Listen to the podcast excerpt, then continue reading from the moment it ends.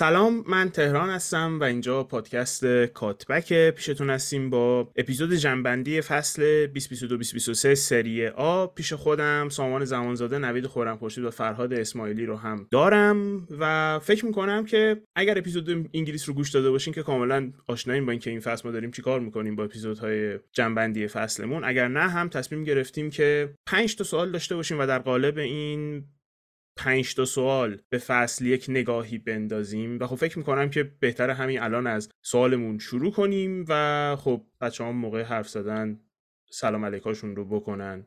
سوال اولمون اینه که از نظر شما بهترین مربی فصل سری آ فصل 2022-2023 کیه؟ سامان از تو شروع می‌کنم. به نظرت بهترین مربی این فصل سری آ کی بود؟ سلام تهران.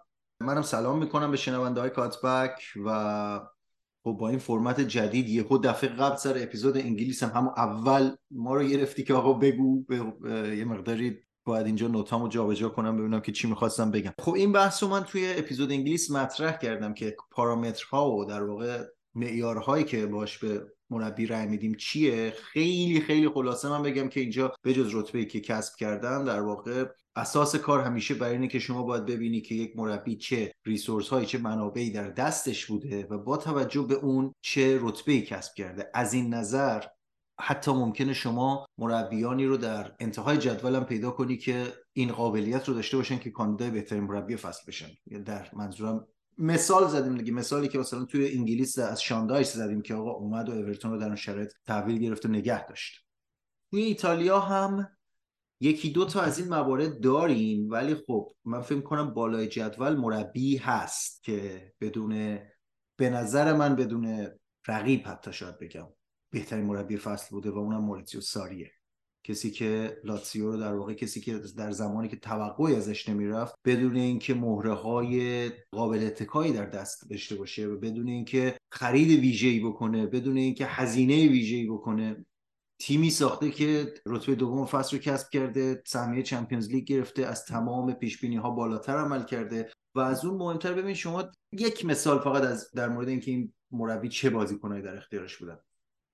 رومانیولی وقتی فصل قبل جدا شد از میلان بنده به عنوان یک هوادار میلان فضای هواداری باشگاه این شکلی بود که خب خدا رو شکر رفت مثلا. حالا این حقوقش آزاد شد. یا دیگه نمی‌بینیم تو زمین سوتی بده. خیلی کمتر کسانی بودن که می‌گفتن رومانیولی بازیکن قابل اتکاییه یا حیف شد که رفت. با اینکه کاپیتان تیم بود.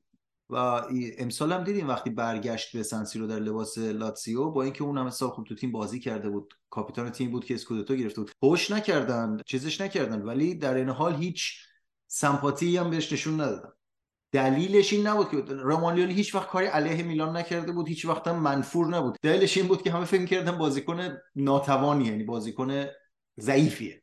خب این بازیکن رو میاره یکی از بازیکنهای فیکس خط دفاع سه نفرش می‌کنه عملکرد بسیار خوبی داره. در مجموع تیمش قشنگ بازی می‌کنه. تیمش تمام اون check mark هایی که در واقع یک مربی باید بهش امتیاز بدی رو به نظر من با امتیاز خوبی پاس می‌کنه و ضمن احترامی که به اسپالتی دارم به عنوان مربی تیم قهرمان اما فکر کنم ناپولی اسکوادش اسکوادی بود که باید قهرمان می‌شد. در مورد سیمون اینزاگی و تیم اینتر هم حالا جلوتر یه کمی صحبت می‌کنیم توی سوالهای دیگه که بریم به بقیه هم برسیم در مورد مربی. در مورد اینزاگی سعی می‌کنم توی کتگوری های دیگه یه مقداری صحبت کنم. حرف اسکواد شد. ما الان اگه بحث رو باز بکنیم بعد اپیزود رو ببندیم همینجا و سر بحث اسکواد جلو بریم. هرچند که من خیلی دوست دارم که بالاخره ما یک بار سر این مسئله اسکواد های سریایی حرف بزنیم. بگذاریم نوید بهترین مربی فصل گذشته 2022 2023 سری ها به نظرت کیه؟ سلام به همه هم به تهران سامان فرهاد و هم به همه کسانی که صدامون رو میشنون.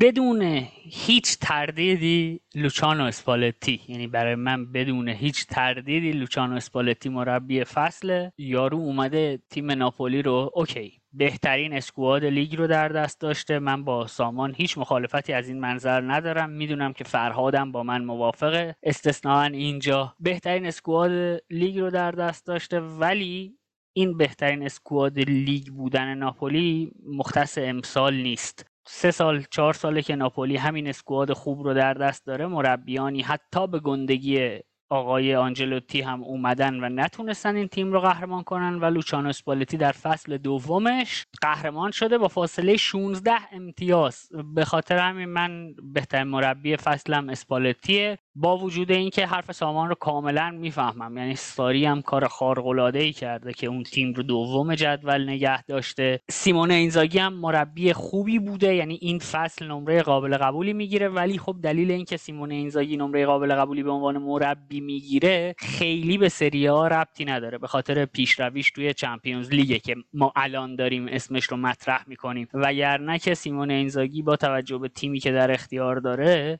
هم سیمون اینزاگی پیولی این اینها اگه بخوان فوش نخورن باید تیم رو توی چهارتای اول نگه دارن. و خیلی کار خاصی نکردم به نظرم. من با احتباق دقیقا برعکس سامانم دیگه. با احترام بسیار زیاد به ماوریتسیو ساری انتخابم لوچانو اسپالتیه.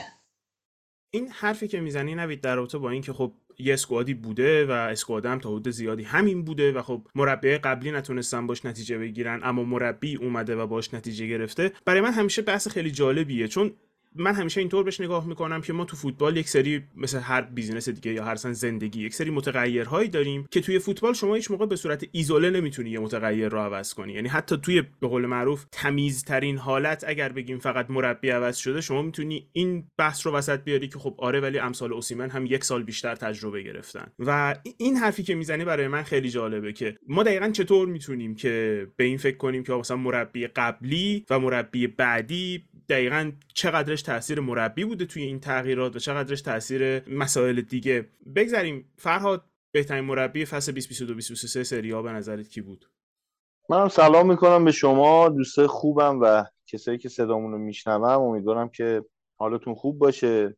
دو تا مسئله به وجود میاد. یعنی دو تا این سوال می‌تونه دو جور پاسخ داده بشه. یکی اینکه ما بیایم اول بگیم که آقا بهترین مربی کدومه. یکی اینکه بیایم بگیم موفق ترین مربی کدومه. من فکر می‌کنم که پاسخ جداگونه ای داره. سوالها خیلی شبیه همه. ولی خب پاسخ جداگونه ای داره. اگه بخوایم بگیم موفق ترین مربی لیگ یا سری آ که حالا فکر می‌کنم جام حذفی ایتالیا هم جزء این چیزی که ما داریم صحبتش می‌کنیم باشه اگه بخوایم چمپیونز لیگ رو کنار بذاریم. فکر می‌کنم اسپالتی موفق ترین مربی لیگه. بعد از 150 هزار سال ناپولی به قهرمانی سری آ رسیده با این همه بازیکن خوب به قول نوید با این همه مربیای بزرگ اومدن نتونستن قهرمان بشن. شاید موفق ترین مربی اسپالتی بوده. ولی اگه بخوام به سوال بهترین مربی جواب بدم. به نظر من با توجه به داشته ها همونطوری که سامان عزیز گفت ماوریتسیو ساری عملکرد فوق العاده ای داشته. با اینکه مربی که شاید خیلی آدما دوستش نداشته باشن خیلی باش زاویه داشته باشن مربی خاصیه دیگه اخلاقای خاصی داره. تو این باشگاه فکر می‌کنم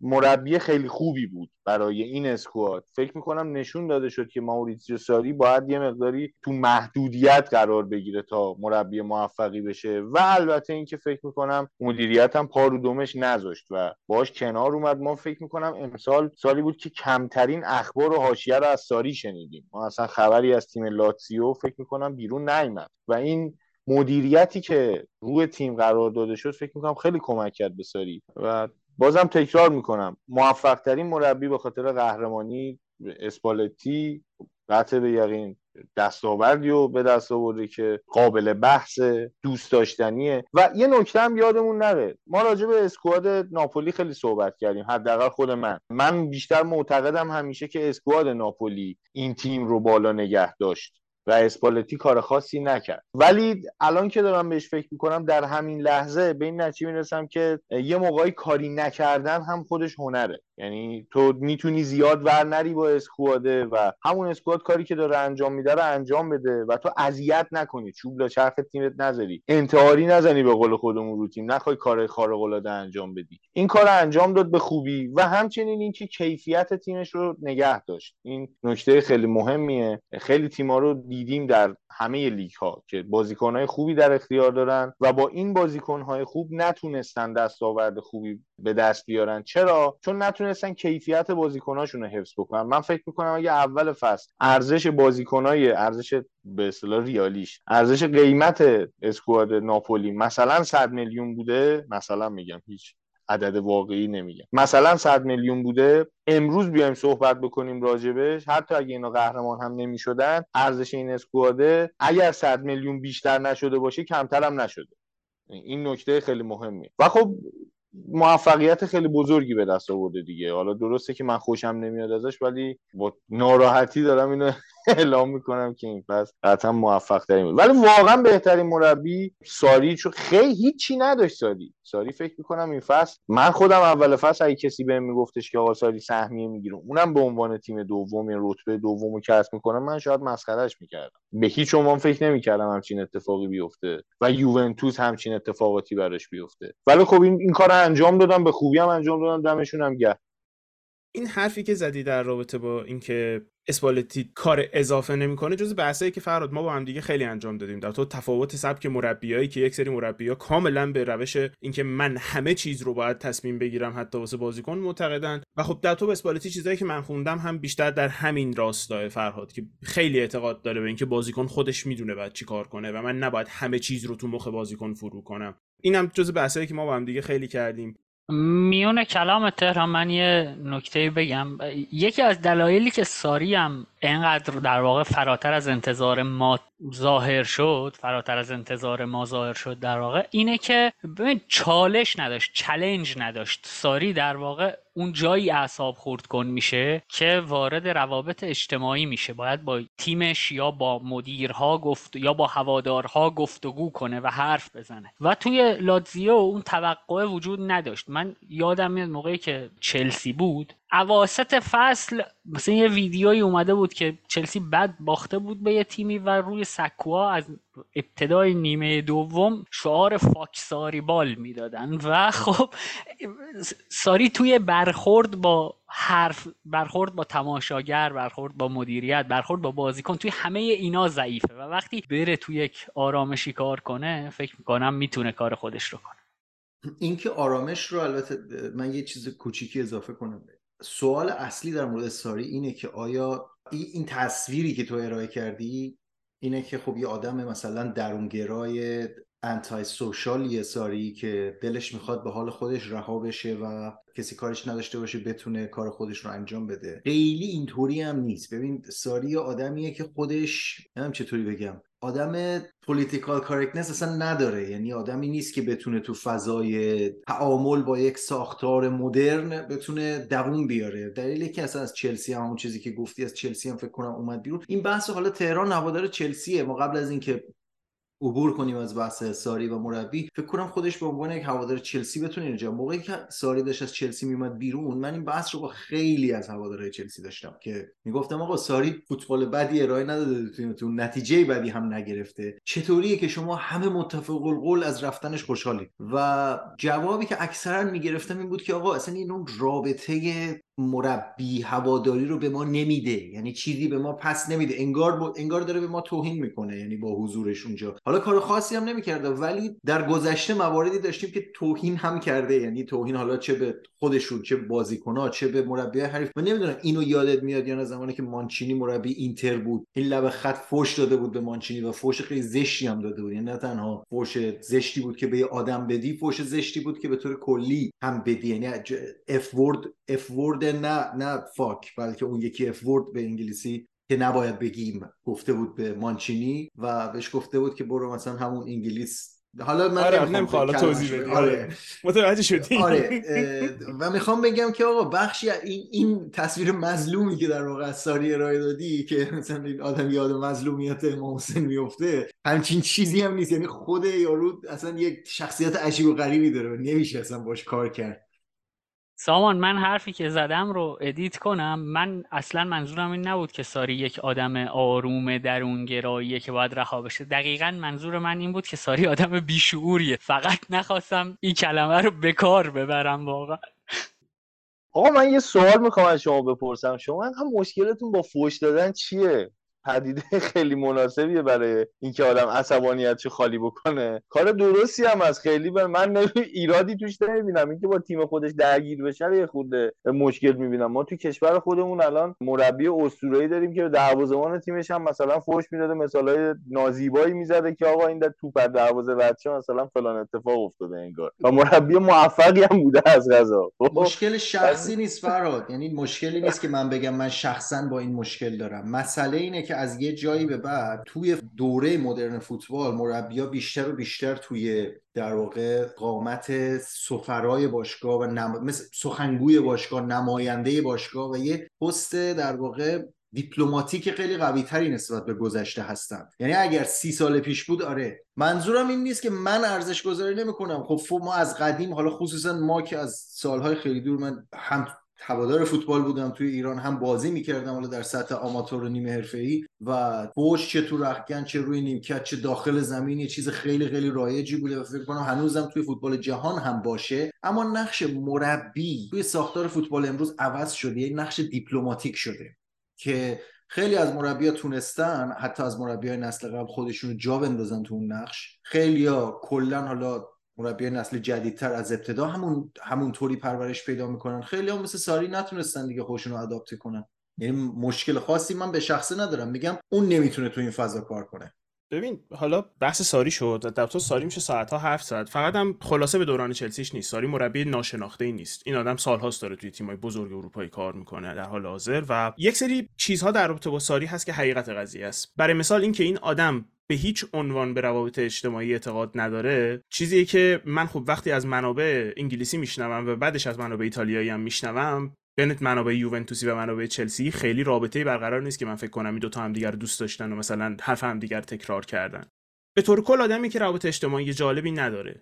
یعنی نه روابط توی دورانش تو انگلیس نه روابط جالبی با خبرنگارها برقرار کرد. وقتی رفت خبرنگارها پشت سرش فقط می‌گفتن و میخندیدن. نه روابط جالبی با بازیکناش برقرار کرد. وقتی از چلسی رفت تنها بازیکنی که همچنان حس خاصی نسبت بهش داشت جورجینیو بود. نه رابطه خاصی با طرفدارا برقرار کرد نه رابطه خاصی با مربیای دیگه برقرار کرد. هیچی. کلا خیلی اعتقادی به رابطه برقرار کردن نداره و بخشی از حرفی که فرهاد می‌زنه که شما چرا به فوش دادن ایراد می‌گیری؟ ببین لفظ فوش دادن توی یک باشگاه ورزشی چیز بدی نیست فرهاد. مسئله اینه که باید رابطه ای ایجاد بشه مخصوصا بین مربی و بازیکن که چنان اعتمادی بین دو طرف باشه که بازیکن بدونه که اگر مربی یک بار حسابش خورد شد و به بازیکن فوش داد دلیلی پشتش بوده و بازیکن باید متوجه بشه که آقا این اینی که اینجا نشسته اگر داره اعصابش خورد میشه و به من فوش میده و من میتوپه و حتی تو سرم می‌زنه و پرتم می‌کنه از تمرین بیرون تمام این کارا رو کرده باخته اینکه در نهایت در آخر روز خوب منو می‌خواد. و شما باید اول اون رابطه هر بسازی به عنوان دو آدم. مخصوصا وقتی میگم پاور داینامیک بینتون وجود داره یعنی شما همرده نیستین توی یک ساختار.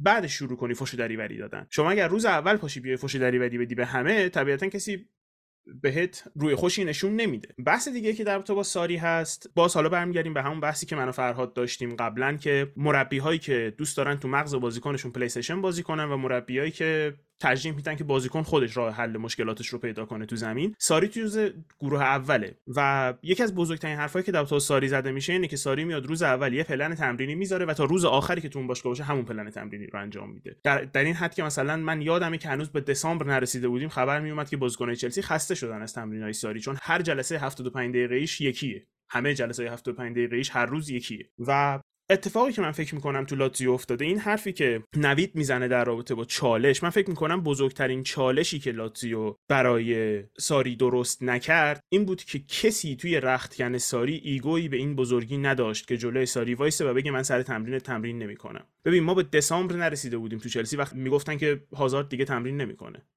می‌گفتن هازارد دیگه تو چلسی تمرین نمی‌کنه. درست که بهترین فصل کریرش رو داشت اون فصل. ولی می‌گفتن تمرین نمی‌کنه سر جلسات. میاد دو تا توپ می‌زنه میره. که بند کفشش هم نمیبنده. اینم خیلی معروف شده بود. توی squad لاتزیو کسی نیست که اگر ساری بگه من می‌خوام بیرونت بذارم بتونه حرف خاصی بزنه. بزرگترین بازیکناشون کیان؟ چیرو ایموبیلست و میلنکوویچ ساویچ که اونا هم چیز خاصی تو career شون نبردن. اونا هم بازیکنایی نیستن که بتونن چالشی درست کنن برای مربی. برای همینم هم هستش که من به این قضیه معتقدم که اگر ساری با این squad به نتیجه رسیده و به جایی رسیده به خاطر اینه که همگی در اون باشگاه ego خودشون رو کنار گذاشتن و پشت ساری با این مسیری که ساری می‌خواسته بره شروع کردن حرکت کردن که به جایی رسیدن و چیزی بردن یا چیزی گرفتن حالا چیزی هم نبردن به جایی رسیدن به طور کل. بگذریم اگه بحثی نیست البته. بگذریم و برسیم به بحث دیگه که فکر کنم سر بحث اسکوات ها رو هم تا یه حدودی باز بکنه و اون هم بهترین بازیکن فصله. نوید از تو شروع می‌کنم. به نظرت بهترین بازیکن فصل سری آ تو فصل 2022 2023 چه بازیکنی بود؟ به نام خدا ویکتور اوسیمه. تمام پایان صحبت هایی که می‌خواستم بکنم. ببین آقا اینشون 26 تا گل زده. همین برای بهترین بازیکن فصل بودنش کفایت می‌کنه به نظر من.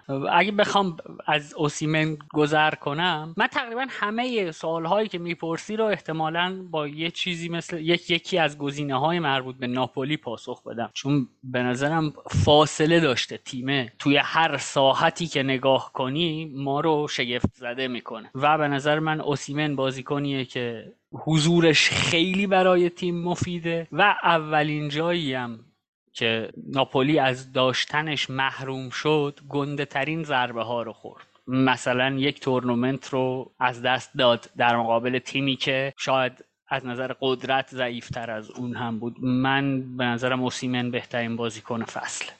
در تو به اوسیمن که گفتی 26 تا گل من فقط اضافه کنم که 26 تا گل تو 32 تا بازی زده. چون 6 تا بازی مصدوم بود و بازی نکرد. 2609 دقیقه در کل. فرهاد بهترین بازیکن فصل پیش سری به نظر کی بود؟ من همین که به نوید ارادت خاصی دارم دوست ندارم رو حرفش حرف بزنم همین که انقدر حرف درستیه که اصلا حرفی دیگه راجبش نمی‌دونه من فکر اصلا کسی غیر از این نمی‌تونه بگه راجب یک فوتبالیست. شما اگه فوتبالیست انتظار داری چیکار بکنه تو تیمت؟ یعنی هر چقدرم که یه بازیکنی بگیم اینجا بهترین کارو کرده اونجا بدترین کارو کرد هر چی حساب بکنی من فکر می‌کنم اوسیمن 70 درصد بار ناپولی رو به تنهایی به دوش کشیده. من عملا هیچ چیزی اضافه نمی کنم به حرفای نوید و همونی که نوید گفت. سامان بهترین بازیکن فصل سری آ ببین من مخالفتی با آنچه نوید و فرهاد گفتن واقعا ندارم. جز اینکه جز اینکه من همیشه با این مسئله مشکل دارم که مهاجم ها ما این بحث باز دوباره تو انگلیس هم انجام دادیم که مهاجم ها همیشه زیر spotlight ن و عملکردشون چه عملکرد ضعیفشون چه عملکرد قویشون amplify میشه. یعنی اگر گل زیاد زده باشن خود به خود تمام چشمان میره که اون بازیکن رو به عنوان بهترین بازیکن فصل یا بهترین بازیکن تیم الان مثلا فرهاد میگه ببین هیچ تردیدی من در نقش اوسیمن توی تیم ندارم. ولی فرهاد میگه 70 درصد مثلا بار ناپولی روی دوش اوسیمن بود. یه ذره این عدد به نظر من عدد اغراق شده ایه. یعنی 70 درصد واقعا نیست اینطوری. و من من هم در نهایت می‌خوام اوسیمن رو انتخاب کنم چون واقعا معتقدم او هم مثل هالند. این آزمون سختی که من می‌ذارم که آقا فقط به مهاجم نگاه نکن رو رد می‌کنه و بالاتره. ولی در عین حال در کنارش می‌خوام از میلینکوویچ ساویچ هم یاد کنم که فصل فوق العاده ای رو پشت سر گذاشته و همون لاتسیوی که ما میگیم اومد و این موفقیت رو کسب کرد. حالا اینکه فقط ما ما بگیم ساری هیچ بازیکنی نداشت اینطوری هم نیست که حالا با حسن خان محمدی و نمی‌دونم داوود فنایی نتیجه گرفته باشه و یه بازی یک ستاره ای مثل سرگی میلیکوویچ ساویچ توی تیمش بود که بازیکنیه که قابل اتکاست بازیکنیه که توی دفاع به تیم کمک می‌کنه توی بازی سازی کمک توی گلزنی کمک پاس گل هایی داده این فصل. من چون خب سریال لیگ اصلی من تقریبا تمام بازی رو تا جایی که بتونم می‌بینم دیگه. پاس هایی داده تو این فصل که این پاس ها رو شبیه شو شاید شما شاید از مدریچ و دیبروینه ببینید. و فکر می‌کنم هنوز که هنوزه این بازیکن آندرریتده یعنی من یه نقبی می‌زنم به زمانی که سیمون اینزاگی خیلی تو فوتبال یه موقع چیزهای خیلی به هم نامرتبطن شاید در نظر اول ولی آدم یه پیوندهای عجیبی بهشون پیدا می‌کنه. من می‌خوام اینو بهتون بگم که اگر اینزاگی سیمون اینزاگی امروز مربی خوبیه بخشی از این رو مدیون سرگی میلینکوویچ یعنی کسیه که اجازه داد بهش یک سیستم برای خودش بسازه. یعنی یک یک چیز نوینی رو که شاید حالا میگیم نزدیک بود به 352 کنته ولی تفاوت‌های خاص و حتی بنیادینی تو بعضی ساختارهای رسیدن شکلهای فرمتهای رسیدن به دروازه و چگونگی بلاکهای دفاعی و هجومی خیلی ویژه بود یعنی خیلی خاص بود. که حالا اینو من توی یه مقاله همون زمان ابتدای باشگاه دانشجویان فوتبال که اسم این مقاله هست لاتزیو شخصی من که توش گفته بودم که چطور این تو توضیح داده بودم که چطور این سیستم اینزاگی مربی لاتزیو بود هنوز اون زمان. با همه تیم ها فرق می‌کنه. چیزیه که شبیهش دیده نشده و چقدر میلینکوویچ ساویچ در واقع حیاتیه برای اجرای این سیستم. یعنی می‌خوام بگم این بازیکنیه که خیلی کمتر از اون چیزی که باید دیده شده و کمتر از اون چیزی که باید در موردش حرف زده شده. ولی در نهایت من هم بهترین بازیکن رو اوسیمن می‌دونم. یه بازیکن دیگه می‌خوام ازش یاد کنم که براردیه که هر فصل همیشه عملکرد خیلی خوبی داره ولی خب چون خوب چون ساسولو کسی نمی‌بینه. این فصل هم براردی کولاک کرد و شاید بگم بی‌نظیر بود حتی. و یک یک چیزی هم بگم خارج از موضوع بس این که آقا همین الان که ما داریم حرف می‌زنیم خبرهای از میلان داره به گوش می‌رسه که اوضاع در باشگاه به شدت بحرانیه بعد از میتینگی که بین کاردیناله و مالدینی برگزار شده خبرنگارای نزدیک به میلان خبر دارن میدن که ممکنه خیلی زود یعنی حتی تا فردا مالدینی استعفا بده و از تیم بره. گفتم شما نجران باشید. حرفی که در تو میلنکوویچ ساویچ زدی من بازی این فصل لاتزیو و روم رو داشتم می‌دیدم و این بازیکن واقعا دریم فوتبالر منه. بازیکنیه که من تو رویاهام می‌بینم. بازیکنی که قدش انقدر بلند باشه انقدر با توپ راحت باشه. سربالا بازی کنه یک به یک خیلی راحت رد کنه بتونه پاس 70 متری بده. اصلا عجیبه. وقتی نگاش می‌کنی فقط به این فکر می‌کنی که چقدر کریر تو حروم کردی تو لاتزیو و چقدر تیمای بهتر می‌تونستی بازی کنی. یه دور همینو دنده عقب بیام بازیکنای دومتون هم بگین چون واسم جالب شد. فرهاد دومین بازیکن مورد علاقت این فصل توی سری بعد از اوسیمن چون بازیکن که 26 تا گل زده که نمیشه دربارش چیز خاصی گفت. بعد از اوسیمن نظرت رو کیه؟ هاکان. حالا نه به خاطر اینکه صرفا اینتری هم ولی به خاطر اینکه هیچ انتظاری ازش نمی‌رفت ولی تو دو تا پست متفاوت برای تیمی که اسکواد بسیار کوچیکی داره اسکواد با کیفیت بسیار کوچیک بهتره بگم. یعنی بازیکن بازیکن هایی که تو اینتر توانایی فوتبال بازی کردن دارن شاید مثلا 13 14 نفر باشن. و توی یه همچین تیمی وقتی یه بازیکن تو دو تا پست خیلی مهم انقدر خوب عمل می‌کنه برای من بسیار قابل احترامه. بازم میگم نه به خاطر اینکه طرفدار اینتری هم اتفاقا شاید خیلی از کسایی که میشنون ما رو بدونن. من اصلا از اولش هاکان خیلی خوشم نمیومد و رفته رفته نظرم نسبت بهش عوض شد و الان به عنوان یکی از بهترین بازیکنهای لیگ میشناسمش. البته بگم میلینکوویچ ساویچ رو هم می‌تونستم بگم. یعنی قطعا باید می‌گفتم. اینی که هاکانو میگم یه مقدار به خاطر اینم هستش که راجب کسایی هم صحبت بکنیم که مثلا شاید سامان و نوید در موردش صحبت نمی‌کنن. خب قطعا فکر می‌کنم میلینکوویچ بازیکن بهتری بود نسبت به هاکان. ولی خب برای من این گونه بود. یکی از بزرگترین چیزهایی که در با هاکان من امسال دوست داشتم فرهاد این بود که یک جورایی وقتی تو زمینه خودش رو به بازی تحمیل می‌کنه و این کاری که این بازیکن امسال کرد که به قول معروف حرفی که مربیش می‌زنه رو بپذیره و یک نقش جدید رو امتحان بکنه و که خب شاید جواب بده شاید جواب نده به نظر من هم کار خیلی شجاعانه ای بود هم خیلی زحمت می‌خواست که این آدم ازش نتیجه گرفت که بیاد و خودش رو از یک شماره هشتی که بیشتر حالت box to box بازی می‌کرد توی یا حالا بگیم advanced playmaker بازی می‌کرد بیاره و خودشو تو نقش بروزوویچ جا بده و بازی بکنه و تا آخرای فصل که به اینجا رسیده بودیم که وقتی با هم دیگه حرف می‌زدیم تو فکر می‌کردی هاکان بهتر از بروزوویچ اونجا. بگذریم. نوید به نظر تو بازیکن دوم فصل کی بود؟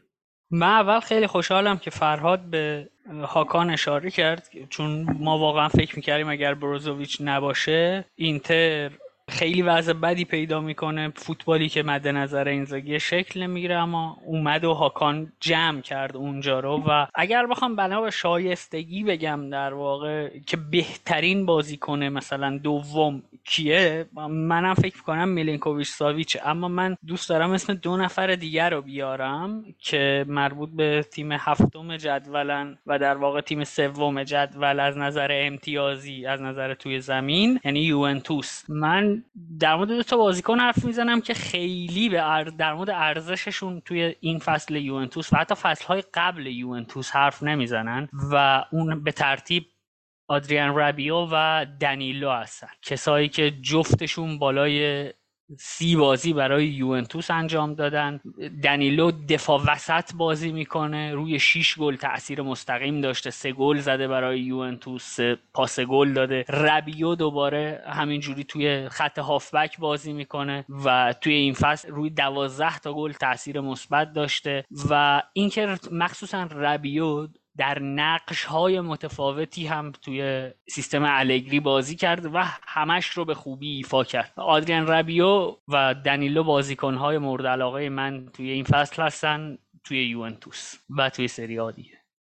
آدریان ربیو هم جز بازیکناییه که من شاید اوایل خیلی بازیش خوب متوجه نمی‌شدم و حالا قراردادی هم که داره باعث میشه شما همیشه ذره هارشتر جاجش کنی نسبت به چیزی که حالت عادی جاج می‌کنی بازیکنه و دنیلو هم باز به نظر من مثالیه واسه همون حرفی که در تو با هاکان زدم. یک بازیکنی که یک رهبر تو رخکن که من فکر می‌کنم اگر مربی بهش بگه تمرین کن 6 ماه دیگه دروازه بازیت بدم حرف نمی‌زنه. سرشو پایین میندازه و تمرین می‌کنه و 6 ماه دیگه هم دروازه بازی می‌کنه و احتمالاً هم بازی خوبی از خودش ارائه میده. بگذریم و برسیم به سوال بعدی که برخلاف انگلیس من فکر می‌کنم سوال بعدی کوچولو سختتر باشه اینجا. فرهاد به نظرت خرید فصل سری آ کی بود؟ بهترین بازیکنی که امسال توی سری آ خریداری شد. قطع به یقین فکر می‌کنم کوارتز خیلی ها دیگه. یعنی هم مبلغ خیلی پایینی براش پرداخت شد همین که کسی نمیشناختش و عملکرد بسیار خیره کننده ای هم داشت. و اینم بذار اینجا اضافه بکنم اینکه یه بخش عظیمی از موفقیت ناپولی برمیگرده مدیر ورزشیش. آقای جیونتولی ببین این سالهایی که گذشته بازیکنان خیلی خوبی اومدن توی ناپولی و فروخته شدن بند فسخشون مثل هیگواین بند فسخش پرداخت شده. مثلا یادمون نره مثلا اون بازیکنایی که از رئال آوردن مثلا تو تیم بازی بکنه و نمی‌دونم کایخون اگه اشتباه نکنم اومد.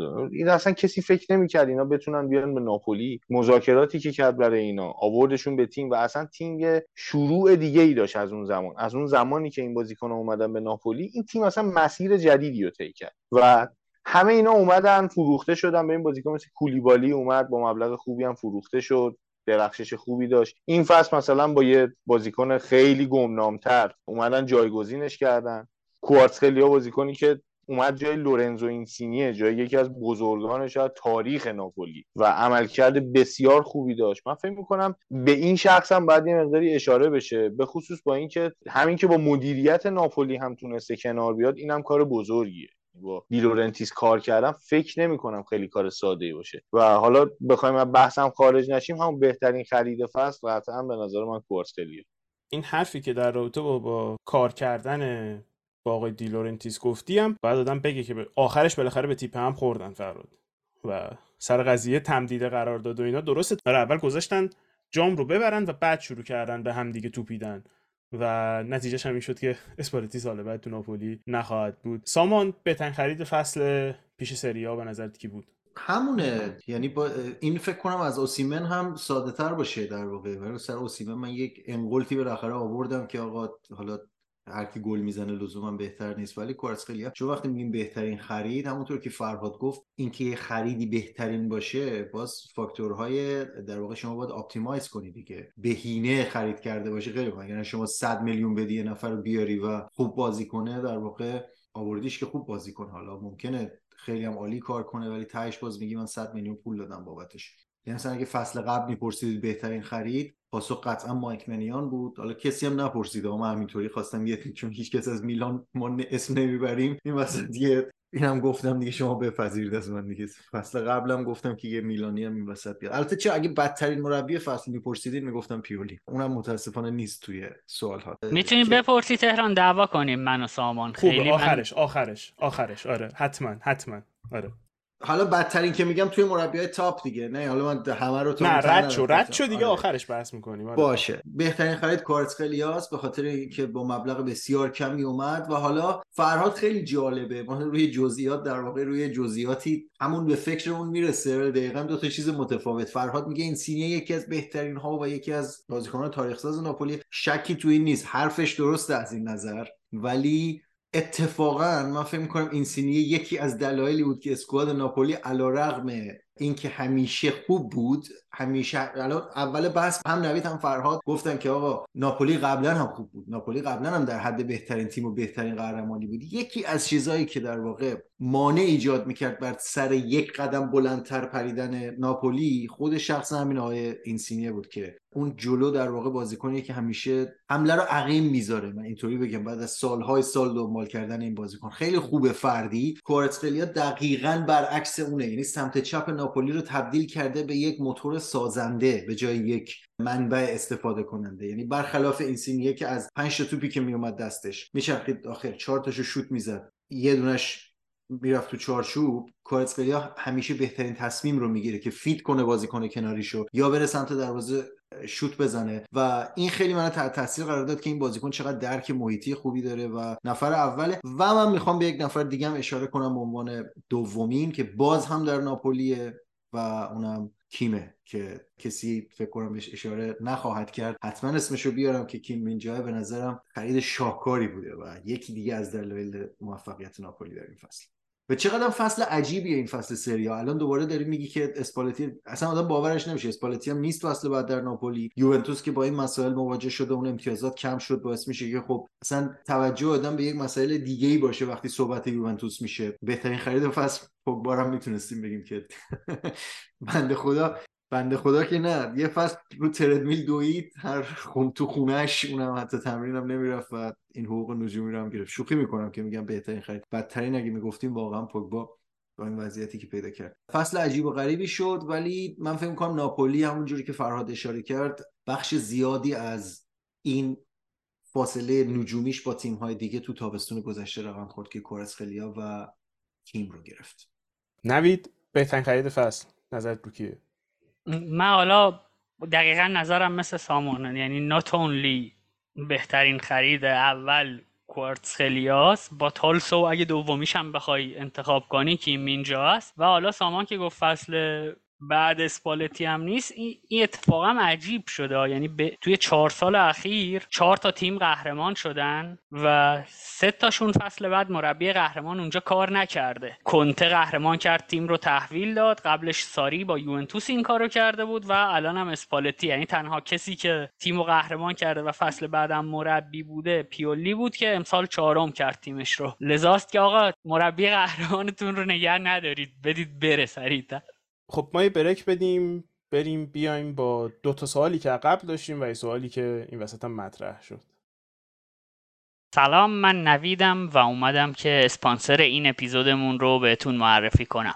اسپانسر این اپیزود کاتبک بیت پینه حالا من اینجام تا براتون توضیح بدم بیت پین چی هست اصلا. اول بگم که بیت پین یه صرافی ارز دیجیتاله که توی اون می‌تونید بیش از 200 تا ارز دیجیتال رو به راحتی خرید و فروش کنید. اگه دنبال سرمایه گذاری هستید یا حداقل مثل من که توی ایران داریم زندگی می‌کنیم و دقدقمون حفظ ارزش پولمونه می‌تونید از بیت پین استفاده کنید و رمز ارز بخرید و توی کیف پولتون نگهداری کنید. فرقی نمی‌کنه که اولین بار معامله رمز ارز می‌کنید یا یه فرد عادی هستید یا اصلا تریدر ای هستید. اگه دنبال خرید و فروش ارز دیجیتال هستید بیت پین یه پلتفرم بسیار بسیار ایزی تو یوز و راحت در اختیارتون قرار میده که می‌تونید کاراتون رو بکنید. ثبت نام و احراز هویت هم برخلاف جای دیگه توی بیت پین خیلی آسونه. من خودم اکانتم رو کمتر از 20 دقیقه ساختم. احراز هویت شد و تونستم اولین معاملم رو هم بکنم. یعنی کمتر از 20 دقیقه از آشنایی من با بیت پین تا اولین معاملم طول کشید. علاوه بر اینا پشتیبانی 24 ساعته هم دارن که هر موقع از شبانه روز شما می‌تونید به کارشناساشون رجوع کنید و اونها هم بسیار با حوصله جوابتون میدن و می‌تونید ازشون مشورت بگیرید و اونها هم کمکتون می‌کنن. در کنار همه اینها بیتپین یه بخش جایزه داره در واقع که بهش میگن مرکز جوایز که همیشه یه سری معمولیت های هیجان انگیز اونجا هست که شما اگر انجامشون بدید هدیه های رمزارزی می‌گیرید و از طرف دیگه می‌تونید کد معرفتون رو هم به دوستاتون بدید تا اگر دوستاتون با کد معرف شما اکانت ساختن علاوه بر اینکه یک جایزه بگیرید خودتون و دوستتون هم توی کارمزد معاملاتتون تخفیف بگیرید. برای مثال ما الان کد معرفی کاتبک رو توی description پادکست می‌ذاریم و شما اگه خواستید برید بیت پین و تست کنید خرید بیت کوین تتر اتریوم و گفتم دیگه اسم نبرم 200 تا ارز داره. ب... می‌تونید بخرید و روی کارمزدتون تخفیف بگیرید اگر با کد معرف کاتبک برید. برای آخرین نکته هم تا یادم نرفته اینو بگم که اگر دنبال تجربه کاربری راحت ترم هستید می‌تونید از اپلیکیشن های اندروید و اس بیتپین استفاده کنید که هر جا و هر زمانی دلتون بخواد می‌تونید از طریق اون اپلیکیشن معامله کنید نوسانات قیمت ها رو بدونید قیمت رو بدونید و همیشه صرافیتون توی جیبتون باشه. ممنون از شما که کاتبک رو میشنوید و ممنون از بیت پین که حامی این اپیزود پادکست کاتبک بود. آدرس صفحات اجتماعی بیت پین رو هم توی description پادکست می‌ذارم و می‌تونید به اونها دسترسی پیدا کنید. bitpin.ir خب برگشتیم پیشتون با سه تا سوال دیگه و سوال اول هم اینه که flop امسال چه بازیکنی خیلی کمتر از چیزی که ازش توقع داشتین از خودش عمل کرد نشون داد. نوید به نظرت چه بازیکنی امسال flop بود؟ سلام و عرض ادب خدمت شنوندگان عزیز. سامان زمانزاده گفت از میلان اسم نمیارید. چرا نمیاریم؟ برادر دکتلاره به نظر من کسی که انتظارات زیادی داشتیم ازش در واقع فکر می‌کردیم می‌تونه بیاد و ایرادهایی که در پست شماره ده میلان وجود داره رو برطرف کنه اومد و عملکرد خوبی نداشت. دکتلاره قطعا به فوتبالیست خوبی تبدیل خواهد شد. حالا یا تو میلان یا تو یه جای دیگه. ولی قطعا که میگم منظورم به احتمال زیاده. ولی فکر می‌کنم بزرگترین flop فصل همین بوده. یعنی آقای دکتلاره بوده. اگر بخوام گزینه دومی هم مطرح کنم حالا این رو شاید یکم شوخی باشه ولی عدلی هم می‌تونه کاندیدا باشه. البته اون بنده خدا دقیقه گیرش نیومد. یعنی از خط طولی زمین اینورتر نیومد. همش کنار خط بود. این بحث رو چون فکر می‌کنم بقیه هم نظرشون یه تو همین مایه ها باشه نوید تقریبا مطمئنم که بهش برمیگردیم وقتی بچرخیم. سامان نظر تو در رابطه با flop فصل. اتفاقا من می‌خوام با نوید مخالفت کنم و به نظرم دکتلاره رو نمیشه flop فصل نامید. ما باید در نظر بگیریم که شما یک بازیکن 21 ساله رو برداشتی و از لیگ بلژیک آوردی لیگ ایتالیا. خود ما این بحث رو قبلا اینجا داشتیم و من توی یک کان... توی یک context دیگری منتقد بودم که توقع داشتم دکتلاره زودتر جا بیفته تو تیم. خب یعنی به عنوان یک هوادار میلان قطعا این انتظار رو داشتم ازش. ولی اینکه اینقدر جلو برم که بخوام بگم flop فصل سری آ اسمش رو بذارم من این کار رو نمی کنم ما فراموش نکنیم که رافائل لیائو وقتی اومده بود میلان فصل اولش بسیار فصل underwhelming ی بود بسیار عملکردش پایین تر از اون چیزی بود که توقع داشتیم و خیلی ها فکر می‌کردن اصلا اون 25 میلیون پول دور ریخته شده براش. ولی الان ببینیم رافائل لیائو تبدیل شده به بازیکنی که release clause 170 میلیونی داره.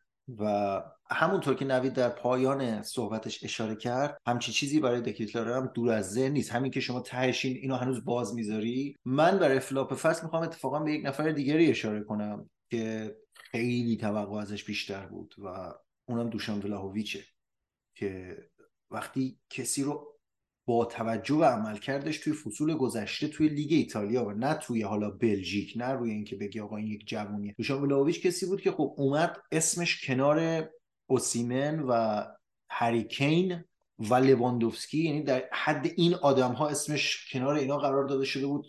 قیمتش هم که قیمت 70 میلیونی همین الان قیمتش بوده و تگ 120 130 150 میلیونی هم داره. و عملکرد این فصلش بسیار ضعیف بود. نه تنها ضعیف از نظر عمل کرد بلکه من معتقدم با توجه به کسی که بازی ها رو دیدم از نظر کیفیت فوتبالی که ارائه داد هم بسیار ضعیفتر از اون چیزی بود که فکرشو می‌کردیم. یعنی یهو انگار این بازیکن نه تنها افت فیزیکی که افت روانی هم کرده و دلیلش هم حالا من نمی‌دونم که چیه. دلیل افت فیزیکیش که می‌تونه مسئولیتی باشه که ایجاد شد براش و حالا recovery ش کامل نشده بود شاید.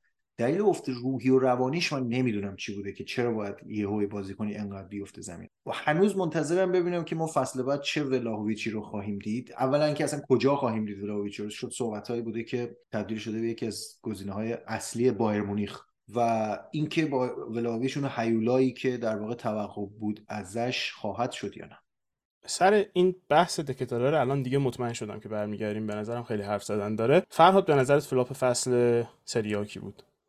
آخه لامصب یکی دوتا نیست. یعنی هم دکیتلاره می‌تونه باشه. حالا سامان درست بگه بازیکن 21 ساله رو آوردی قبول باشه. ولی می‌خوام بگم ببین به کی میگیم؟ به کسی که ازش انتظارات زیاد بوده. دکیتلاره درست یا غلط به عنوان بازیکنی اومد به میلان به عنوان بازیکنی مطرح شد که قراره بیاد این تیم رو متحول بکنه و قراره بیاد اونجا یه سری کارهای خارق العاده انجام بده. پوگبا رو می‌تونیم بگیم. اصلا به قول خود اومد نشست از تو بیمارستان بازی رو نگاه کرد. ولاویچ می‌تونه باشه. یعنی خیلی این کسایی که ما اسم می‌بریم ممکن اصلا فوتبالیست های خیلی قابلی هم باشن. منتها به خاطر شرایط تیمه اینجوری اتفاق افتاد. حتی می‌تونیم بیوک اوریگی هم بگیم. یعنی اوریگی اول فصل که داشت میومد به میلان اون موقعی که قطعی شد ما فکر می‌کردیم یکی از مثلا مهاجمای نمیگم خیلی خوب ولی حداقل خوب این فصل سریا باشه. ولی عملا هیچ کاری انجام نداد. گزینه یکی دوتا نیست. همه این کسایی که اسپوردیم می‌تونن باشن و نمی‌دونم برای من شاخصترینشون قطعا پوگبا به ولاویچ هم اشاره کرد سامان و اینم بحث جالبی. من فکر می‌کنم بحث ولاویچ خیلی بیشتر از اینه که یک بازیکنی فوتبال یادش رفته. مثلا اعتقادی به این ندارم که بازیکن فوتبال یادش میره حقیقتا. اما فکر می‌کنم بخشی از قضیه ولاهویچ اینه که خب این بازیکن یه چند سالی بهتر از اون چیزی که واقعا بود از خودش عملکرد نشون می‌داد. یعنی این بازیکن اونقدر بازیکن تاپی نیست. اما همچنان فکر می‌کنم که این بازیکن به اندازه کافی داره که تو خیلی علاقه داره همچنان باش کار کنه. نه که من فکر کنم تو خیلی خیلی آدمیه که مثلا چشم استعداد خارق العاده ای داره اصلا. و فکر می‌کنم تا یه حدودی قربانی تاکتیک های مربیش هم هست که به هیچ عنوان به محوریت این بازیکن بازی نمی‌کنن. ما در تو با اوسیمن که حرف می‌زنیم اوسیمن از ایکس جی اصلا آمار جالبی نیست که بخوای شما بهش استناد بکنی. اما شما اگه بازی ناپولی رو هم ببینی متوجه میشی که این بازیکن اگه از ایکس جی 27 26 تا گل زده منطقیه. تقریبا تمام توپاتش به اوسیمن می‌رسه و اوسیمن هم توپایی که باید گل کنه رو گل می‌کنه. خیلی هم کار خارق العاده ای نمی‌کنه. اما مهم اینه که تمام توپایی که باید به اوسیمن برسه قاعدتا باید به مهاجم برسه به مهاجم می‌رسه. من این حسو خیلی در رابطه با ولاویچ ندارم توی یووه نوید می‌خواستی چیزی بگی در رابطه ولاویچ؟ من می‌خواستم در واقع حرف تهران رو باز کنم. اینکه ولاویچ به هیچ عنوان نمی‌تونه flop باشه. چرا نمی‌تونه؟ برای اینکه اول که ولاویچ تو همین فصل نزدیک 10 تا گل توی سریا برای یوونتوس زده و بیاید برگردیم ببینیم توی فصول مختلف الگری توی یوونتوس اون برهی که پشت هم هم قهرمان می‌شد مهاجم نکای الگری چه آماری داشتن؟ مثل توی فصل اولش مانزوکیچ و موراتا بودن هفت گل موراتا توی سری ها داشته ده گل مانزوکیچ. فصل بعدش دوباره مانزوکیچ هفتا فقط هیگواین بوده که این وسط آمار رو شکونده و 24 گل زده. دوباره فصل بعدش گونزالو هیگواین 16 گل زده. مهاجم نوک دیگه مانزوکیچ پنج گل زده. یه فصل بعدش هم دوباره بریم نگاه کنیم. مانزوکیچ نه گل زده و کریستیانو رونالدو که کلا دیگه فوتبال یوونتوس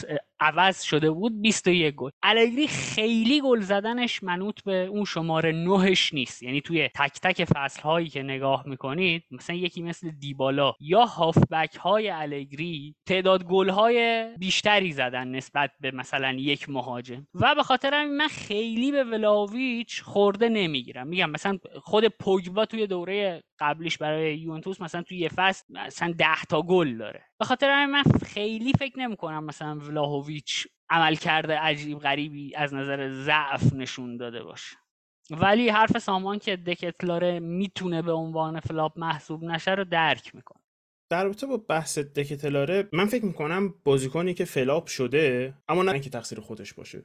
یعنی flop شدن دکیتلاره رو من مقصر خودش نمی‌دونم. دکیتلاره یک بازیکن 21 ساله‌ای بود که به قول سامان رفتین از بلژیک آوردینش آوردینش یکی از بزرگترین تیم‌های ایتالیا. گفتیم بیا بازی کن بیا فیکس هم بازی کن. جا داری تو زمین. و خب من فکر می‌کنم دو تا اتفاق برای دکیتلا رو افتاد. اولا که برای بازیکن تو اون رنج سنی وقتی تغییر فضا میده مخصوصا برای اولین بار تو کریرش یعنی بازیکن بلژیکی که تو بلژیک بازی کرده و الان از بلژیک خارج میشه من فکر می‌کنم این که بازیکن زمان نیاز داشته باشه تا توی جای جدید حل کنه خودش رو خیلی چیز عجیبی نیست. مسئله دوم هم اینه که من احساس می‌کنم که از یه جایی به بعد تو فصل من می‌تونم بگم تقریبا از نمی‌دونم شاید بعد از دو ماه اول احساس کردم که پیولی به قول انگلیسی ها فرش از زیر پای این بچه کشید و گفت خب بی برو بشین رو نیمکت فقط 20 دقیقه آخر بازی میارم تو و این شاید در بلند مدت خیلی چیز بدی نباشه. یعنی شما اگر در بلند مدت بتونی تا اواسط سال دیگه دکتلاره رو به تیم اصلیت اضافه بکنی طرف ممکنه که فوتبالش دوباره راه بیفته. اما این فصل من می‌تونم بگم خب دلیل اینکه این بازیکن اونقدری نتونسته خودش نشون بده که ما الان بخوایم در تو flop بودنش بحث کنیم که اونقدری هم تو زمین نبوده.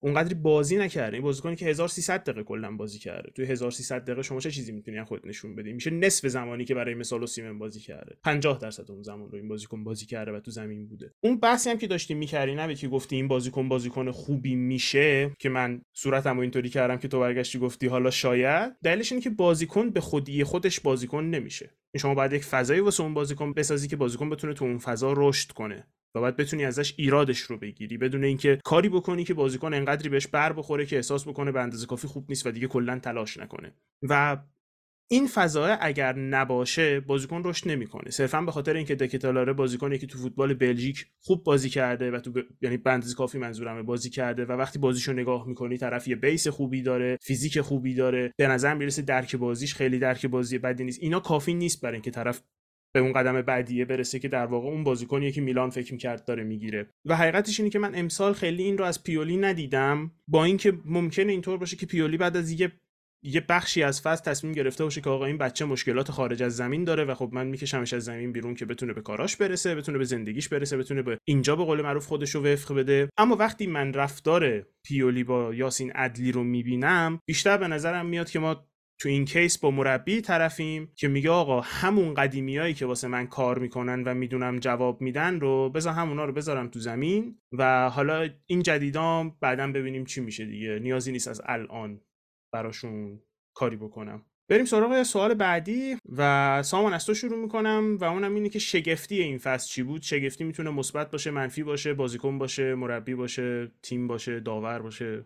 استادیوم باشه فرق نمی‌کنه. چی طور شگفت زده کردیم فصل توی فصل گذشته سریا ببخشید بچه من یه مقداری دیسترکتد شدم با اخباری که همین الان داره در مورد باشگاه میلان می‌رسه و گویا جلسه بین مالدینی و کاردیناله بسیار پرتنش بوده. پرتنش نه حتی از این لحاظ که این دو نشسته باشند و به توافق نرسیده باشند بلکه کاردیناله بهش گفته که مدیریت باشگاه خواهان اینه که شما ترک کنید پستتون رو. مالدینی هم که خب با شخصیتی که می‌شناسیم آدم بسیار مغروری که اصلا اجازه نمیده کسی باش از موضوع بالا به پایین صحبت کنه و در واقع این مشخص بود وقتی جلسه اومدن بیرون از جلسه هیچ کدوم هیچ صحبتی نکردن.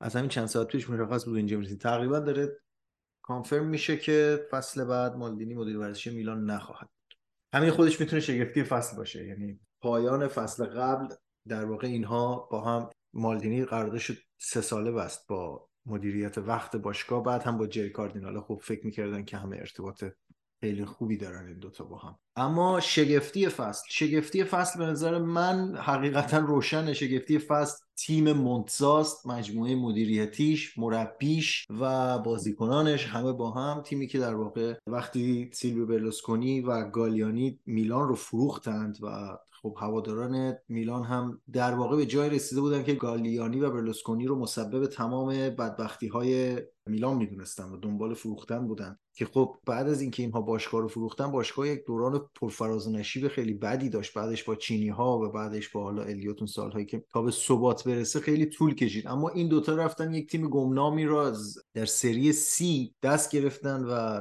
هر فصل آوردن بالاتر.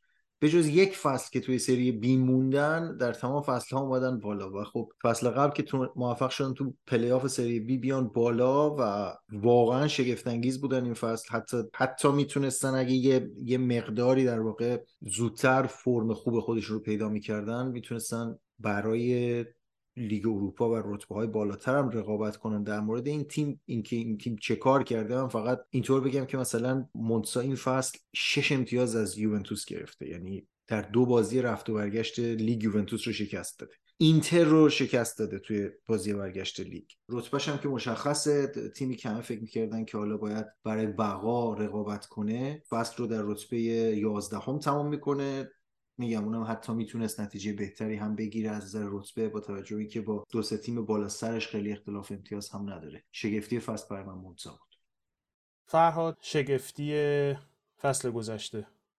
راست شگفتی به نظر من این فصل بیشتر اتفاقاتی بود که توی مسیر کم کردن امتیاز و برگردوندن و دوباره کم کردن امتیاز از یوونتوس اتفاق افتاد. من حالا کاری به حق بودن یا ناحق بودنش ندارم. من بیشتر کاری به این دارم که این اتفاقات لیگ رو به هم ریخت. یعنی تا یه جایی فصل یه تیمی اصلا نمی‌دونست می‌تونه سهمیه بگیره. یه جایی به بعد یه تیمی که می‌تونه سهمیه بگیره خودش یهو متوجه میشه که نمی‌تونه بگیره. یعنی لیگ یه خورده سردرگم شد دیگه. همه تیم ها سردرگم شدن. من فکر می‌کنم میلان اگر که می‌خواست از یه جایی به بعد همه یه زورش رو بذاره روی لیگ شاید مثلا این اتفاق آخرش میافتاد که تو چمپیونز لیگ هم نمی‌رسید به اون رتبه.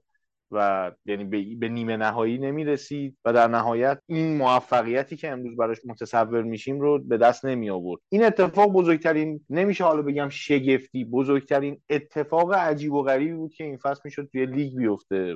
خیلی هم به نظر من اعصاب خورد کن بود دیگه. یعنی اصلا کلا این فصل دیگه ایتالیا یه خورده عجیب غریب بود دیگه. همه اتفاقاتی که توش میافتاد عجیب و غریب بود. فوتبالی هم بخوام بررسی بکنم چیزی که منو شگفت زده کرد بود که اسپالتی بعد از اینکه قهرمان شده داره ناپولی میره. یعنی اگه این رو هم بخوایم جزء این فصل حساب بکنیم من در حال حاضر شگفتی برام این آخر فصلی رقم خورد.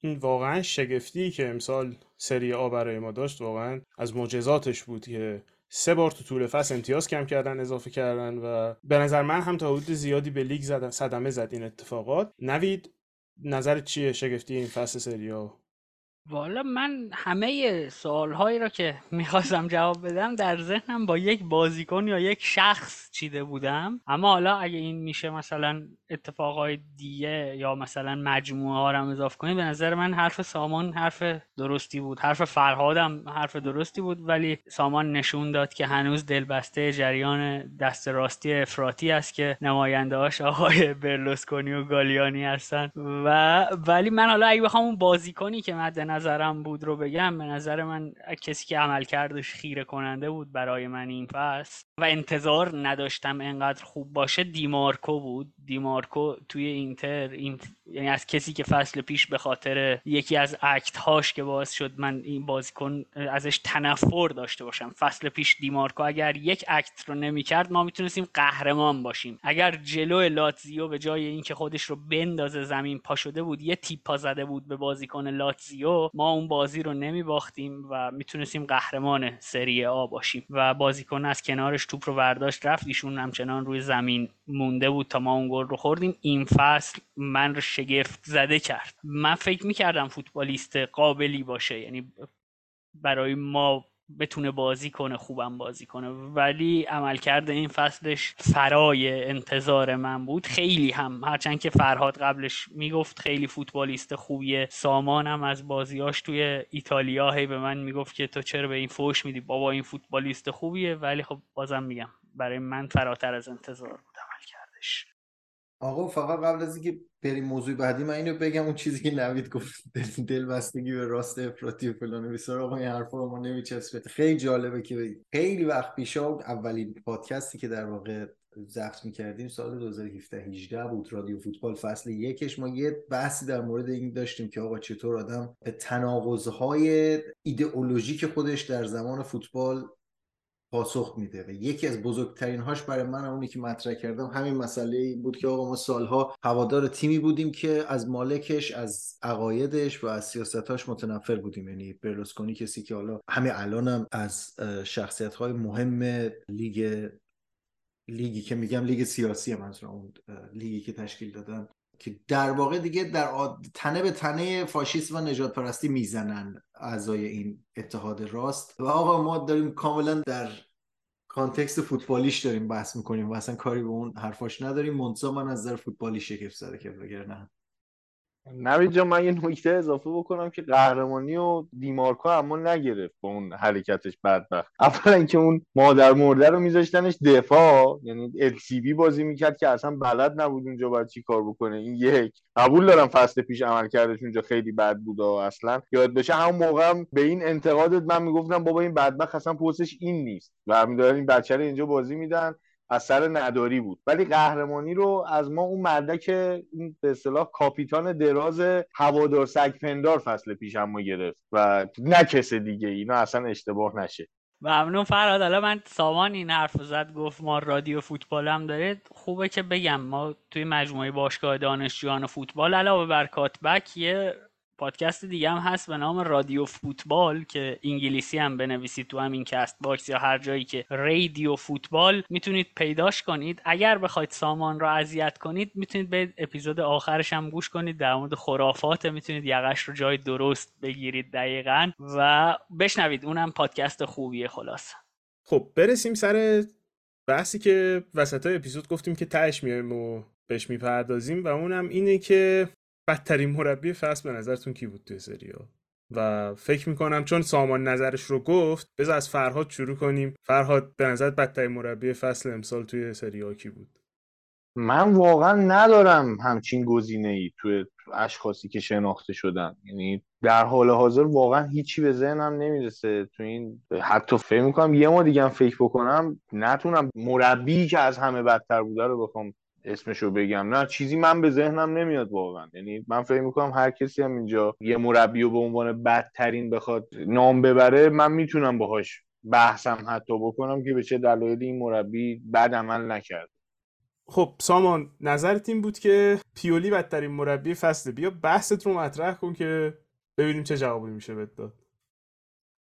اتفاقا اتفاقا اتفاقا فرهاد چیزی که گفت point من رو در واقع قوی تر کرد. خیلی جالبه که ما فصلی داشتیم در سری آ که حالا وقتی میگیم بدترین مربی به این وسط ما مربی های پرت و پلا اون ته جدول زیاد داشتیم که اومدن و رفتن و یه چند بازی مربیگری کردن و افتضاح بودن. خب سمپدوریا مثلا با این تیمی که داشته هر کی رو نیمکتش نشسته می‌تونه کاندیدای بدترین مربی مشخصه که ما راجع به اونها حرف نمی‌زنیم دیگه. حداقل می‌تونیم بگیم در مورد نیمه بالایی جدول می‌خوایم صحبت کنیم و کسایی که توی چشم بودن وگرنه حالا مربی های تیم های سقوط کرده به نظرم اونا, اونا شکلی که ما باید اپروچ کنیم بهشون و اسکوادشون رو ببینیم. خب ببین مثلا چه می‌دونم کرمونزه یا مثلا هلاس ورونا اینا شکلی که باید بررسی بشن آنالیز بشن تا ببینیم کدومشون بدترین مربی بودن شکل متفاوتیه که هیچ کدوم ما نرفتیم اون مطالعه رو الان انجام بدیم. ولذا این سوال رو من معطوف می‌دونم به مربیان صاحب نامتر نیمه بالایی جدول حداقل. دقیقا همونطوری که فرهاد گفت هیچ کدوم از مربی ها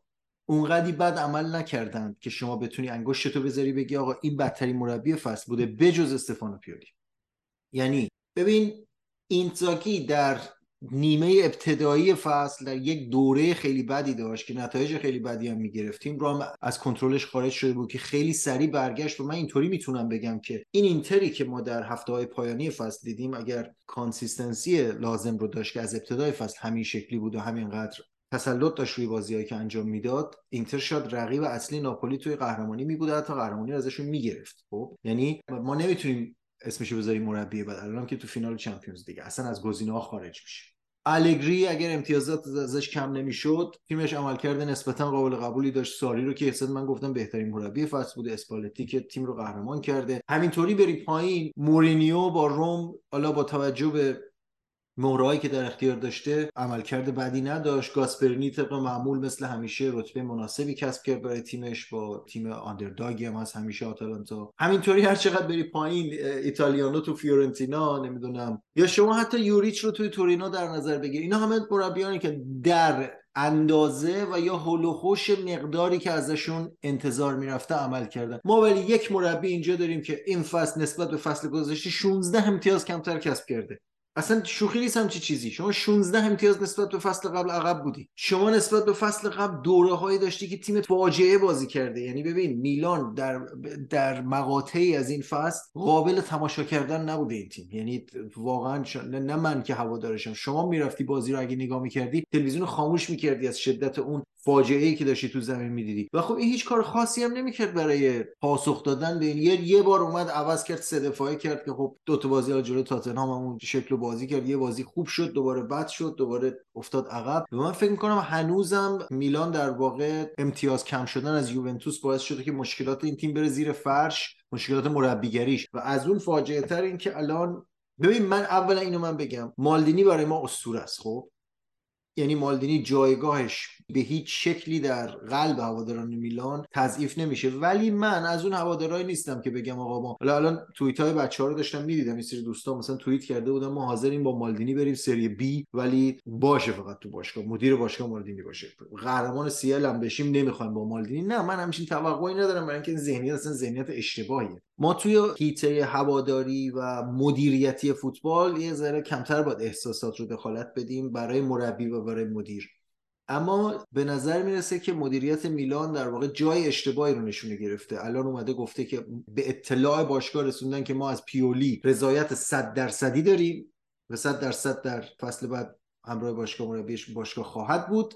مشکل باشگاه گویا از نظر مالکان مالدینی و ماسارا بودن که قرار از تیم جدا بشن و این به نظرم من نمیگم مالدینی حالا مدیر پرفکتی بوده مدیر بینقصی بوده ولی مشکل اصلی میلان دلیل افت فاحش و وحشتناک عملکردش در سری آ که یه مقداری هم با موفقیت هایی که توی چمپیونز لیگ به یه حالا حد زیادی هم بالاخره شانس و خوششانسی بوده باعث شده که دیده نشه مشکلات بزرگ میلان روی نیمکت و من فکر می‌کنم که فصل بعد به شکل فاحشتری این مشکلات رو ما خواهیم دید که نیمکت میلان پیولی چیزی نداره که که به میلان اضافه کنه. آقا من اول لازمه که یه سوال در این مورد بپرسم. بپرسم که ببین نقل و انتقالات واقعا نمی‌دونم اینو. نقل و انتقالات در باشگاه میلان تا چه حد به پیولی بستگی داره. چون من تا اونجایی که یادمه سرخاکان خب دیگه خدا پدر تو بیامرزه اگه اینجوریه که پس عملا من ایرادی به پیولی نمی‌گیرم. چون من هرچی به اسکواد میلان و بازیکنهایی که برای این تیم به اصطلاح خریداری شدن دارن نگاه می‌کنم به این نتیجه می‌رسم که آقا این اسکواد برای یه سیستم سه دفاعه انگار بسته شده. و بهتر بگم حتی سه پنج دو نه سه چهار سه. چون تیمی که وینگر راست نداره عملا یه جای ترکیبش حفره داره نمی‌تونی مثلا تو بهش ایراد بگیری که بگی آقا مثلا تو چرا همچین نتایجی کسب کردی؟ بعد ببین تو داری راجع مربی صحبت می‌کنی که تیمش رفته نیمه نهایی چمپیونز لیگ و اونجا به رقیب سنتی باخته و به خاطر همین تلخش کرده لیگ قهرمانان رو. فصل قبل که میگی مثلا 16 امتیاز بیشتر گرفته من فکر می‌کنم فصل پیش شگفتی بود. یه اتفاقی افتاد میلان چیزی بی... به اصطلاح اوور کرد دیگه. بیشتر از چیزی که لایقش بود رو به دست آورد. من همچنان معتقدم که پیولی مربی خوبی نیست ولی عمل کرده این فصلش نمی‌تونه اونو تبدیل بکنه بدترین مربی بین مربی بالای جدول. یعنی شما هر کدوم نگاه بکنی آره پیولی یه بارم با هم بحث کردیم. سر اینکه تو مدیریت اسکواد مربی ضعیفی بود خب؟ ولی تو مثلا یه سری چیزهای دیگه مربی قدرتمندتری بوده. و در نهایت نتیجه که کسب کرده فکر می‌کنم زامن اینکه مربی بدی نبوده هست. بالاخره سهمیه رو کسب کرده. من فقط می‌خوام یه سوال بپرسم. ببین اگر میلان این فصل مثلا سوم می‌شد فقط سهمیه رو می‌گرفت و توی چمپیونز لیگ هم فقط از گروه صعود می‌کرد یا حتی اصلا صعود هم نمی‌کرد و مثلا ده امتیازم بیشتر می‌گرفت. خب؟ اصلا دوم می‌شد. تو می‌گفتی که پیولی آیا مربی ناموفقی بوده؟ من برای امتیاز دادن به مربی فقط یعنی خودم فقط نتیجه رو در نظر نمی‌گیرم. نتیجه بخشی از اولا که میلان سهمیه چمپیونز لیگ نگرفت. میلان با رأی دادگاه داره میره چمپیونز لیگ. یعنی رأی دادگاه یوونتوس باعث شده که میلان بره چمپیونز لیگ. وگرنه میلان در اثر یک تصمیم فاجعه که حالا هنوزم بحثه که این تصمیم از مدیریت دیکته شده ولی من میگم مسئولیت فنی تیم با مربیه. و از دست دادن امتیازات جلوی تیم‌های ته جدولی و تیم‌های ضعیف سهمیه رو از دست داد و این سهمیه با رأی دادگاهی که امتیاز از یوونتوس کسر کرد بهشون برگردونده شد. پیولی در این فصل در لیگ من فکر کنم یک امتیاز اگه اشتباه نکنم از میلان گتوزو بیشتر گرفته. یعنی ما از نظر عمل کردی برگشتیم به دوره مونتلا و گتوزو اینا توی سریا. و غیر از اون مسئله من با پیولی اینه که پیولی توان تاکتیکیشو از دست داده. یعنی diversity تاکتیکی نداره. نمی‌تونه واکنش نشون بده درست. ببین من عملکرد این فصلشو دارم قضاوت می‌کنم. در پاسخ به سوالت Champions League رو من همونطور که من Champions League رو برای میلان فعلی خیلی ملاک قرار نمیدم اصلا. چرا ملاک قرار نمیدم؟ الان که رسیده نیمه نهایی میگم ملاک نیست. اگر توی گروهی حذف می‌شدم می‌گفتم ملاک نیست. برای اینکه میلان فعلی تیمی نیست که بخواد برای افتخار آفرینی در Champions League رقابت کنه و ما همه اینو می‌دونیم. این تیم تحت شرایطی ببین بابا میلان رفت و برگشت جلوی چلسی. چلسی که خودش رو هزار جور بحران و مشکل داشت. نه تنها بازی رو باخت هر دو بازی رو سه هیچ و دو هیچ باخت بلکه اصلا حرفی برای گفتن نداشت. یعنی اصلا سرعت بازی چلسی رو نمی‌تونست پا به پاش همراهش بره. خب یعنی شکل بازی ها طوری بود که ریس جیمز توپو مثلا ور میداشت و شما فکر می‌کردی این داره جارو می‌کنه تیم حریف رو میره جلو با قدرت بدنی و سرعت خودش. خب ما اینا رو می‌بینیم و متوجه میشیم که آقا میلان صرفا خورد به یه تیم مثل تاتنهام که خب داغون اصلا یعنی حرفی برای گفتن نداشت. حالا شما میگه تیم پریمیر لیگی حذف کرده رفته بالا. بعدم که خب با ناپولی و شرایط پیش اومده اوسیمن مصدوم بود و میلان هم بازی خوبی ارائه داد جلوی ناپولی ولی همچنان تیم هم کشوری خودش بود. پس میلان در اثر یک شرایط خاصی رسید نیمه نهایی چمپیونز لیگ که این شرایط مسلما هر عقل سلیمی می‌دونه که توی حالت عادی قابل تکرار نیست. شما بخوری به بایرن شما بخوری به حتی فرض کن مثلا آرسنال توی ناکاوت چمپیونز لیگ نه تنها میلان حذف خواهد شد بلکه اصلا شانسی نخواهد داشت برای رقابت اگر تیم فعلی باقی بمونه.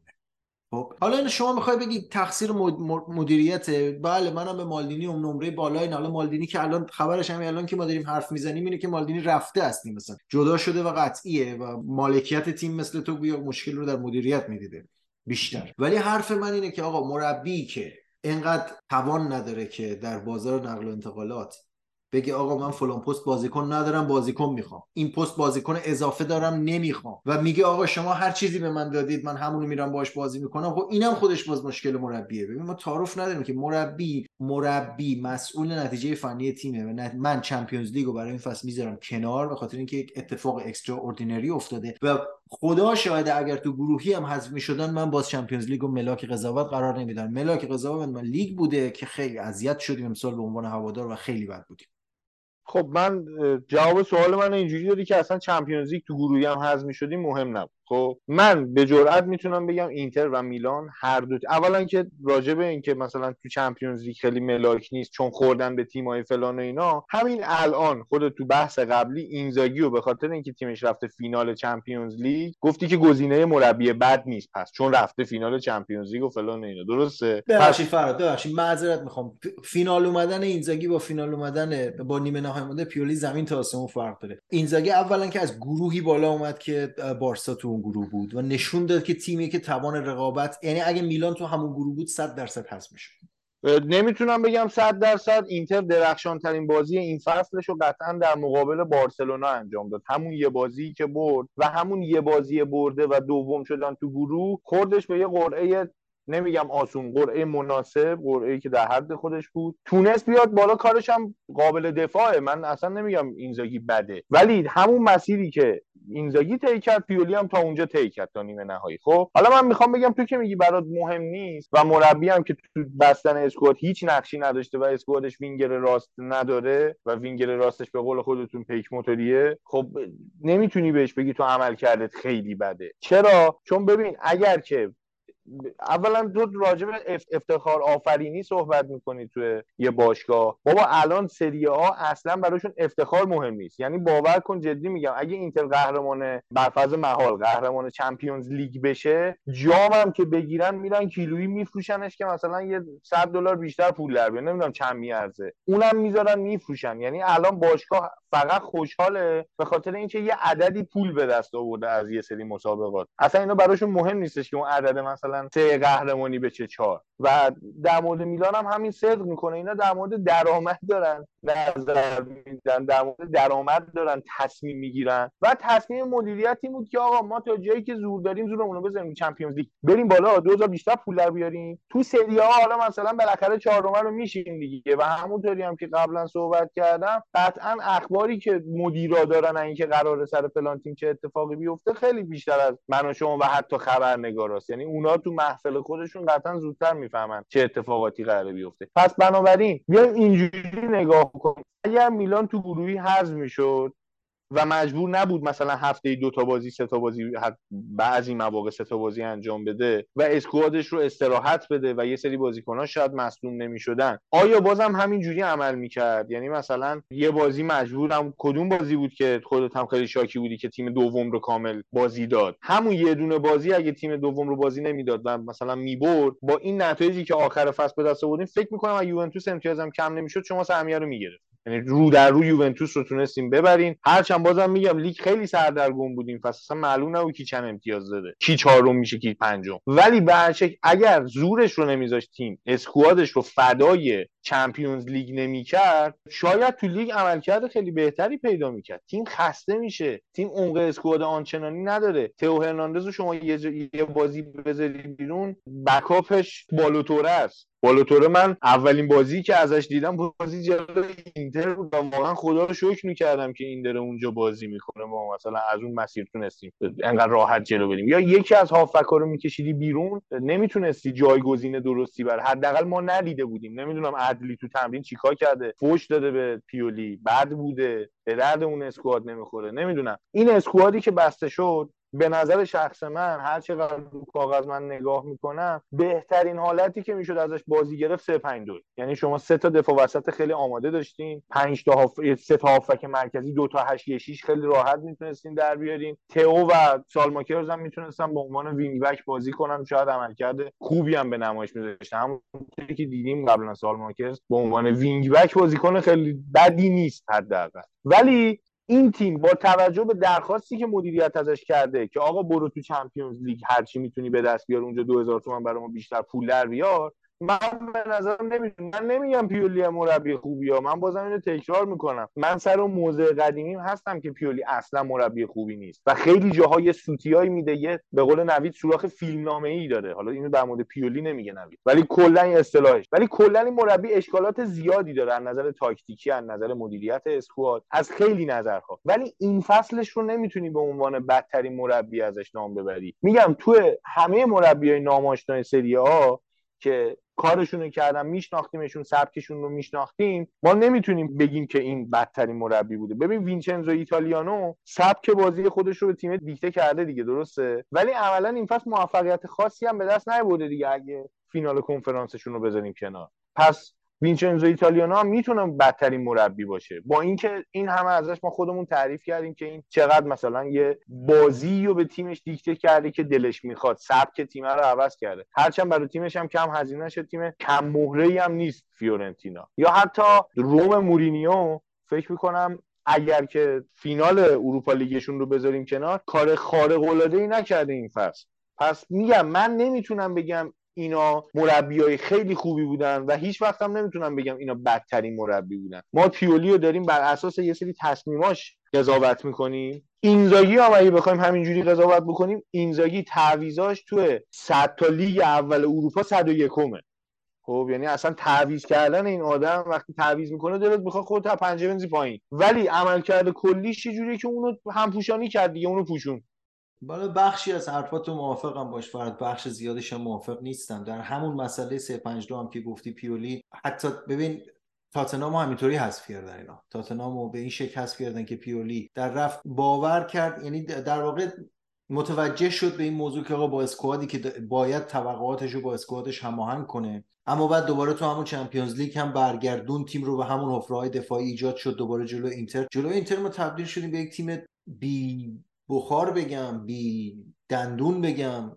آره بی دندون بهتره. تبدیل شدیم به تیم بی دندون که در شما از دقیقه ده بازی اول می‌دونستی که این تیم حذف شده است و شانسی نداره در رفت و برگشت جلوی اینتر.